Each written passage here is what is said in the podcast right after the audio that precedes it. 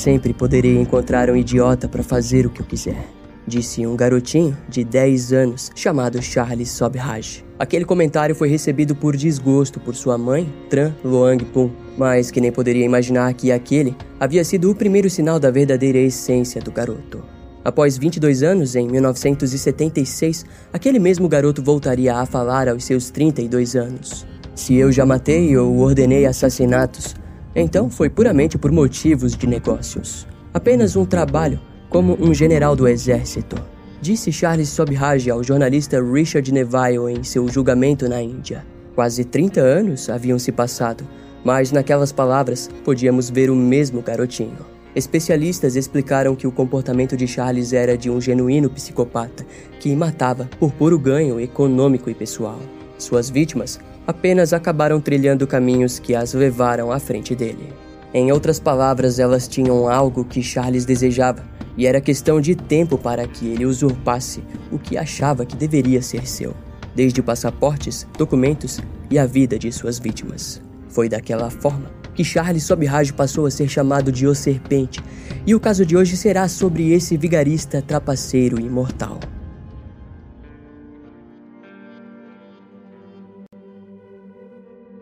Em 1976, a glamourosa Bangkok que conhecemos hoje ainda não existia.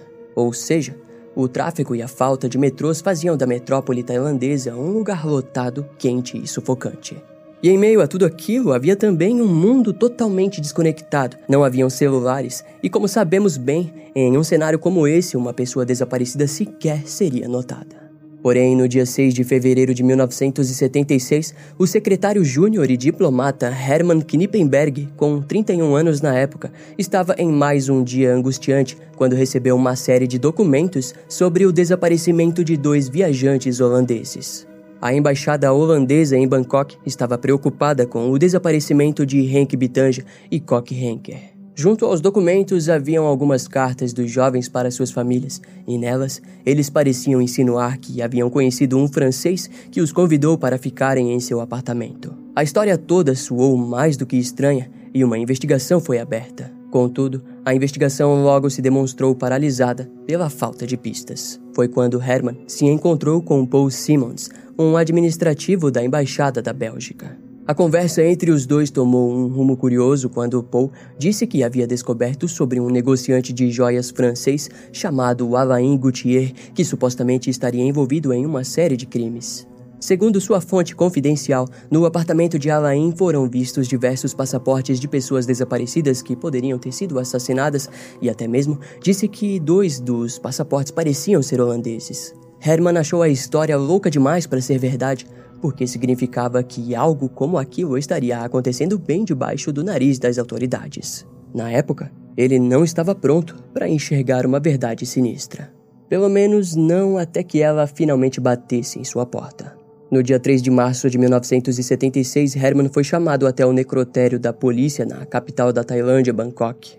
Segundo as informações que havia recebido, dois corpos haviam sido encontrados na beira da estrada perto de Ayutthaya, mais ou menos 80 quilômetros ao norte de Bangkok. Inicialmente, Herman não conectou os dois corpos com os dois viajantes holandeses desaparecidos no início de 1976. No entanto, o desenrolar daquela história se tornaria como um assombro para ele. Ao entrar no necrotério, o cheiro ultrapassou a máscara que havia vestido. A luz fraca que cortava a lotada cidade de Bangkok e iluminava os corpos carbonizados deixava a cena ainda mais tensa. Segundo o patologista, eram um casal. A mulher possuía um forte ferimento na cabeça e o homem provavelmente havia sido estrangulado. Porém, ambos ainda estavam vivos quando foram incendiados. O crime parecia bizarro e curioso, foi então que Herman lembrou dos jovens desaparecidos e pediu para que uma dentista holandesa avaliasse os corpos através dos registros dentários do casal desaparecido. Alguns dias depois, a dentista chegou até Herman e lhe deu a notícia esperada. São eles. Herman retornou para o seu escritório e passou horas pensando sobre os corpos. Era incontestável que eles haviam sido assassinados, mas a falta de qualquer vestígio o perturbava. Foi então que Herman se lembrou de algo a estranha história do seu amigo Paul Simmons. Seria possível? No dia 6 de março de 1946, ele ligou para Paul e disse que precisava do nome de sua informante. Obviamente, Paul se mostrou receoso a dar aquela informação, mas após alguns minutos ele finalmente foi convencido. Sua informante era Nadine Guirres, uma francesa que morava no mesmo prédio de apartamento que o tal francês Alain Gauthier. Em uma longa conversa, Nadine acabou revelando que muitas pessoas que trabalhavam para Alain haviam fugido após encontrar a suposta coleção de passaportes.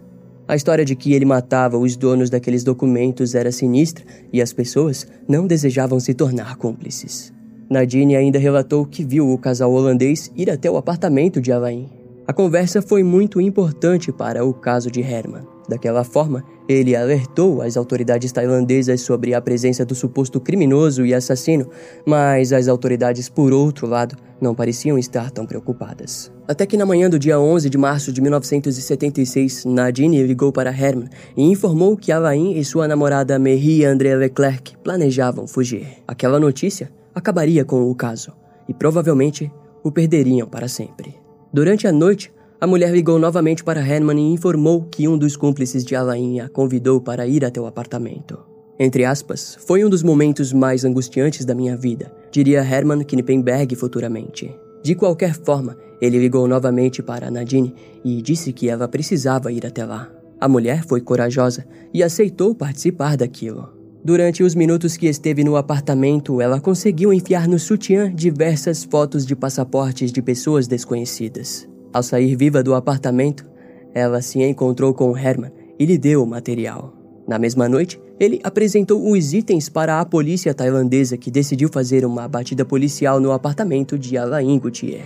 No entanto, o criminoso estava pronto para aquilo e se apresentou como um cidadão americano longe de qualquer suspeita. Ao fim da noite, ele acabou sendo liberado. Aquilo frustrou Herman, que foi ridicularizado pelos oficiais do departamento. Na manhã seguinte, ele soube que Alain Gutierrez e sua namorada haviam deixado a Tailândia em direção à Malásia. A fuga entre os dedos da polícia daria a ele o apelido de O Serpente, e Herman não se esqueceria dele tão facilmente. As autoridades holandesas ligaram para a embaixada e compartilharam suas frustrações com as autoridades tailandesas que haviam perdido um suspeito em potencial.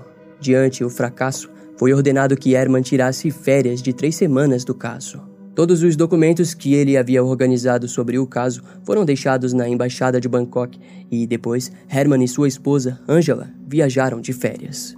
Apesar do fracasso, o destino parecia desejar que Herman fosse o homem à frente da caçada, e após chegar de férias, ele foi contatado pelo embaixador canadense. As autoridades canadenses informaram que haviam visitado os pais de Marie-André Leclerc, namorada de Alain Gauthier. Os pais de Marie disseram para a polícia que sua filha havia deixado um número de contato de emergência. Curiosamente, o número pertencia a alguém de Marsella, na França. Assim, a polícia francesa foi acionada e eles entraram em contato com uma mulher chamada Tran Luang Pum. Diante a nova informação, eles descobriram o verdadeiro nome do criminoso. Se tratava de Charles Sobhraj.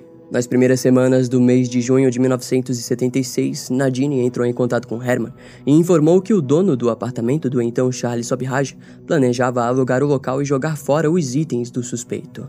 As autoridades ficaram preocupadas com a perda de evidências e uma nova batida foi organizada pela polícia tailandesa, que simplesmente invadiu o local sem um mandado em mãos. No local foram encontrados 5 quilos de remédios e três embalagens de uma droga que agia como laxante e paralisador. Um casaco e uma bolsa da holandesa desaparecida Coque Henker também foi encontrado. Frente aos achados, a conclusão era mais do que óbvia. Um aviso foi emitido para a Interpol, que conseguiu localizar Charles Sobhraj no dia 5 de julho de 1976. Porém, em circunstâncias terríveis, a Interpol descobriu que Charles havia sido preso após ser surpreendido por suas vítimas, um grupo de estudantes franceses que haviam sido enganados por ele. O grupo havia aceitado que o quarteto formado por Charles, Marie, Bárbara e Mary Ellen fossem seus guias na capital indiana de Nova Delhi. Os jovens foram drogados após as mulheres darem a eles remédios para dormir. Contudo, a droga agiu de forma rápida. Assim, Alguns deles perceberam o que estava prestes a acontecer e imobilizaram Charles Sobhraj, enquanto os outros trataram de chamar a polícia antes que o efeito se completasse. Durante o interrogatório, Bárbara e Mary Ellen rapidamente confessaram os crimes. Charles também foi acusado pelo assassinato de Jean-Luc Solomon, um francês que havia sido dopado fatalmente alguns dias antes do quarteto conhecer os jovens estudantes. Todos os quatro jovens foram enviados para a prisão de Tihar, em Nova Delhi. Aqueles crimes chamaram a atenção da mídia e dos escritores que estavam dispostos a pagar uma boa quantia em dinheiro para produzir documentários ou entrevistas com o criminoso. A atenção que Charles recebeu durante sua prisão seria um forte motivador para os seus futuros atos. A sua confiança extrema em si mesmo faria de Charles Sobhraj um criminoso altamente imprevisível. Mas naquele momento, em junho de 1976, Charles foi condenado a 12 anos de prisão.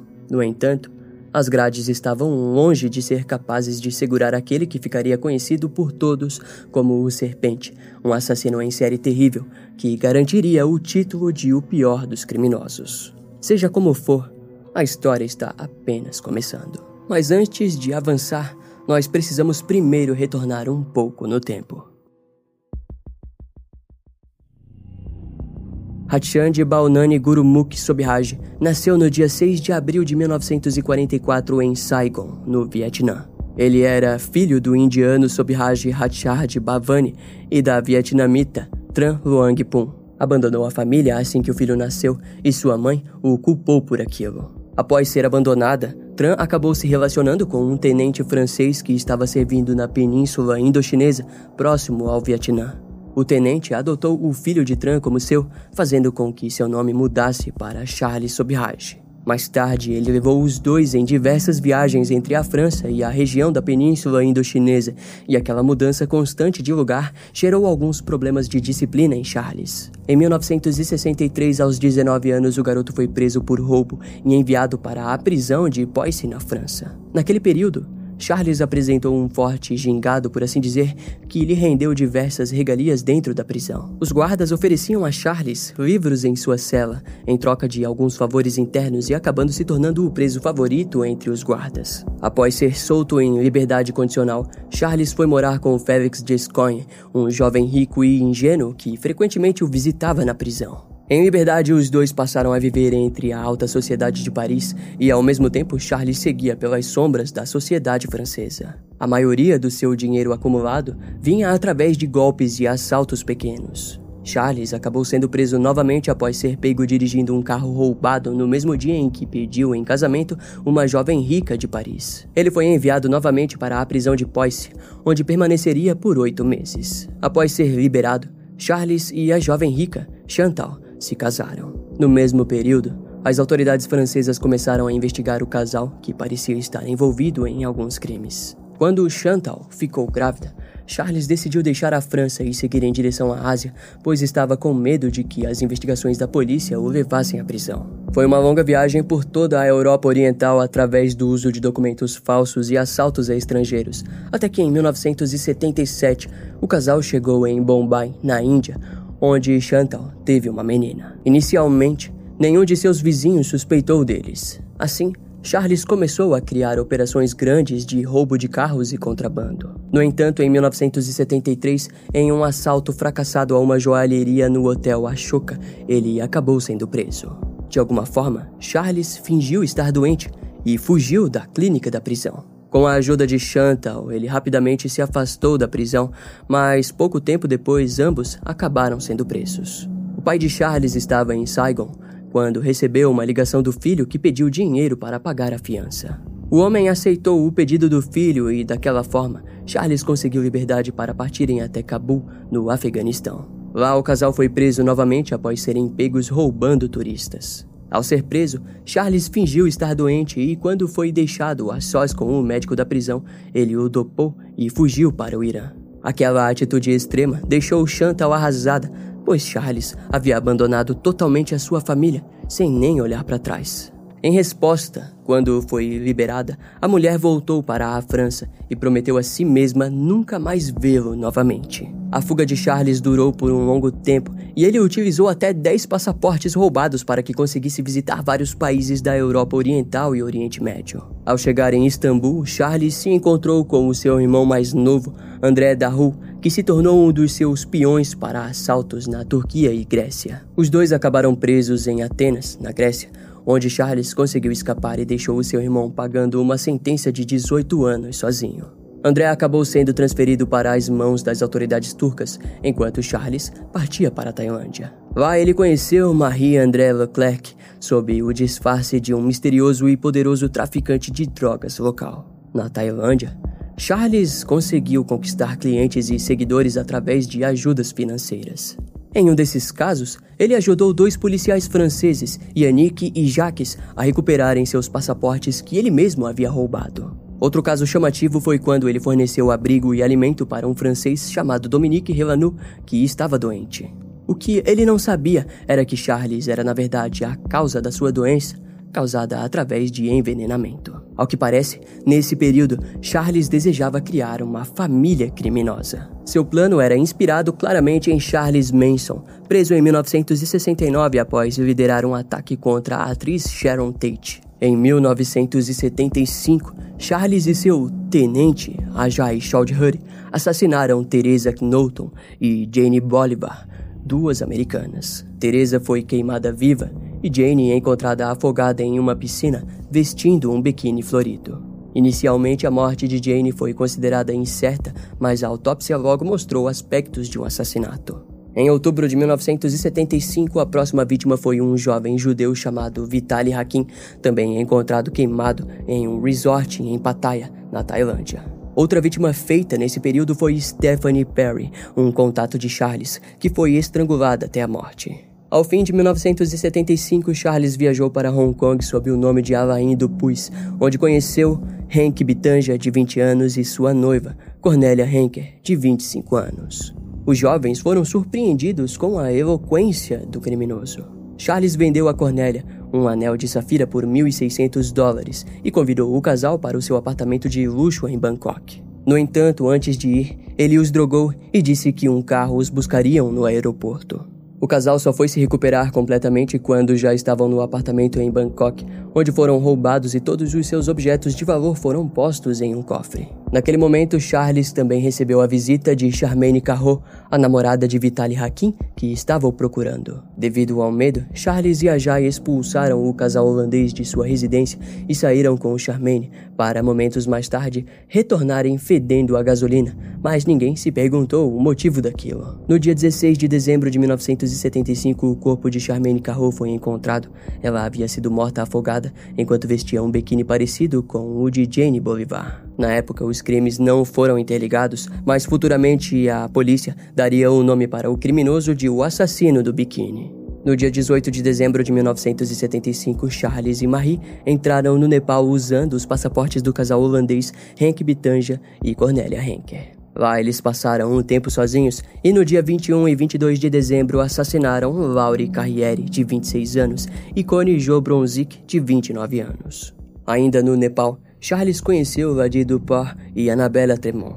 Ladi era uma jovem que desejava escalar o Monte Everest e Annabella era uma garota extrovertida, vinda da Califórnia em busca de um sentido para sua vida. Mais tarde, os corpos dos dois foram encontrados. Na autópsia foi dito que Ladia havia sofrido queimaduras e facadas, e Annabella teve a causa da morte dita como inúmeras facadas no peito. Enquanto as investigações eram conduzidas, Charles viajou por toda a Ásia, onde conheceu o israelense Allen Jacobs, que foi assassinado e teve o seu passaporte roubado. No dia 9 de janeiro de 1976, Charles, Marie e Ajay drogaram um trio de franceses e roubaram seus itens. Depois, jogaram seus corpos na beira da estrada, mas os três acabaram sobrevivendo. Ao retornarem, Charles descobriu que os seus visitantes e hóspedes, Dominique, Yannick e Jacques, suspeitavam claramente das suas atitudes. Principalmente após invadirem o escritório de Charles e descobrirem dezenas de passaportes e documentos de pessoas desaparecidas. Os três, no entanto, foram espertos fugindo do apartamento e voltando para Paris após contarem à polícia o que estava acontecendo. A trilha estava curta para Charles, que decidiu fugir para Calcutá, onde trombou com o israelense Avoni Jacob, que acabou sendo morto para que seu passaporte e dinheiro fossem roubados. Com o passaporte de Avoni em mãos, Charles fugiu para Singapura com a sua namorada Marie e com o seu braço direito Ajay Choudhury. Ao fim, o trio chegou a voltar para Bangkok em março de 1976, onde foram interrogados devido sua possível conexão com os assassinatos. No entanto, como Charles apresentou o passaporte americano e como supostamente as autoridades não desejavam atrapalhar o forte comércio turístico em que o país estava em 1976, ele acabou sendo liberado. Novamente em frente com uma investigação, o trio decidiu fugir para a Malásia. Lá, Ajay foi enviado em uma missão para roubar pedras preciosas e desapareceu depois de entregá-las a Charles. Futuramente, os investigadores passariam a acreditar que Charles matou seu cúmplice para depois fugir para Genebra, onde vendeu as joias. Após isso, Charles e Marie partiram para Bombay, na Índia. Lá, o casal conheceu duas mulheres ocidentais chamadas Barbara Cheryl Smith e Mary Ellen Ether, que acabaram entrando para o grupo. A próxima vítima, então, foi Jean-Luc Solomon, que acabou morrendo após ingerir involuntariamente uma quantidade de drogas acima do normal, manipuladas pelas mãos de Charles. Toda essa trilha de morte nos leva até julho de 1976, onde o quarteto é preso após tentarem enganar o grupo de estudantes franceses. Agora, como dito anteriormente, não é aqui que a história acaba. Em nenhum momento preso, Charles Sobirage se sentiu miserável ou vencido, principalmente porque havia sido preso com pedras preciosas presas em seu corpo, as quais ele utilizou ao decorrer dos anos para que tivesse uma vida melhor na prisão. Mas não podemos dizer o mesmo de suas cúmplices. Nos primeiros meses presas, Mary Ellen e Bárbara tentaram se matar por puro desespero e medo. Se passariam dois anos de suas prisões até que em 1978 um julgamento fosse finalmente marcado. No mesmo período, o irmão de Charles, André Daru, na época em liberdade condicional, viajou de forma ousada até a Índia. E adivinha? O intuito do cara era ajudar Charles a escapar mas o resultado do julgamento surpreenderia até mesmo o próprio Charles Sobiraj. No julgamento, Mary Ellen desmentiu sua confissão inicial, onde disse ter visto Charles drogando a vítima Jean-Luc Solomon. Para tornar o julgamento ainda mais dramático, Charles passou a contratar e demitir os seus advogados com frequência, e nos passos finais, ele entrou em uma greve de fome ao relatar que as condições na prisão eram desumanas. Todo aquele teatro não cativou nem um pouco o juiz. Charles acabou sendo considerado culpado de administrar drogas com intenção de roubar e causar ferimentos, além de ser condenado por homicídio culposo. Sua namorada, Marie André Leclerc, foi considerada inocente, mas foi posta em aguardo de um próximo julgamento sobre os envenenamentos dos estudantes franceses. No julgamento futuro, Marie foi considerada culpada, mas foi posta sob liberdade condicional e declarou sua inocência até 1984, quando morreu devido a um câncer de ovário em sua casa no Canadá. Em julho de 1978, Barbara Cheryl e Mary Ellen foram perdoadas e libertadas da prisão. Já para Charles Sobirage, a promotoria desejava a pena de morte, alegando que ele mataria novamente. No entanto, Charles argumentou que as condições na prisão na Índia já eram punição o suficiente. O juiz, em resposta, o condenou a sete anos de prisão, decisão que surpreendeu todos os envolvidos no caso. O serpente havia novamente fugido entre os dedos da justiça. Porém, pouco tempo depois, o criminoso foi condenado por seu envolvimento em mais roubos de turistas. Daquela forma, Charles foi presenteado com mais cinco anos de prisão. A sentença final, então, ficou em 12 anos. No entanto, a justiça estava com planos para deportar Charles, que acabaria enfrentando a pena de morte na Tailândia. O criminoso se viu frente a uma grande jogada. Ele teria quase 12 anos para planejar uma forma de escapar de lá. Para pouca surpresa, em seu décimo ano preso, Charles deu uma festa na prisão.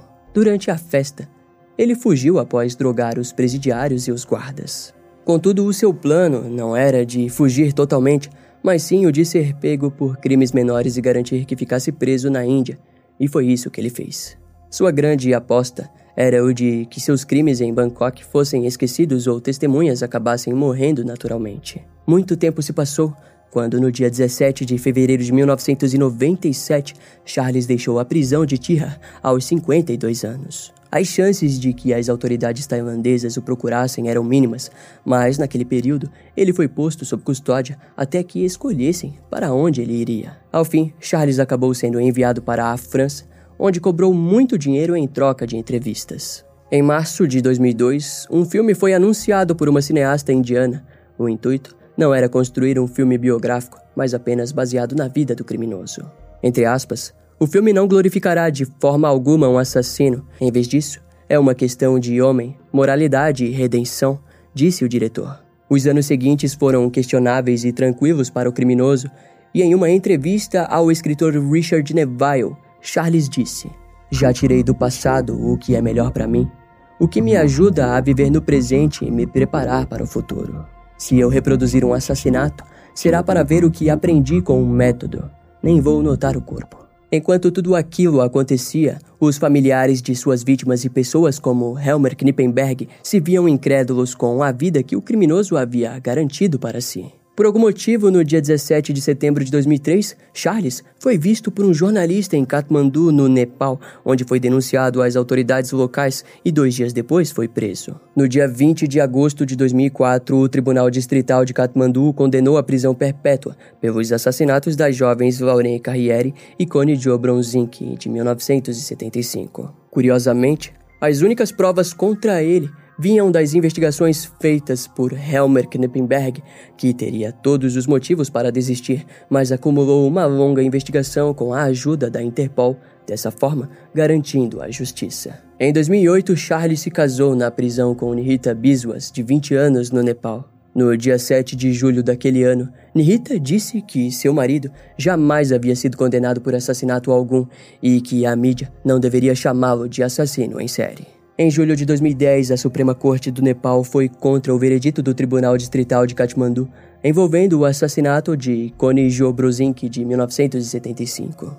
No final daquele mês, o veredito foi confirmado e garantiu a Charles uma prisão perpétua pelo assassinato da mulher e mais uma multa de 2 mil dólares por usar o seu passaporte falso.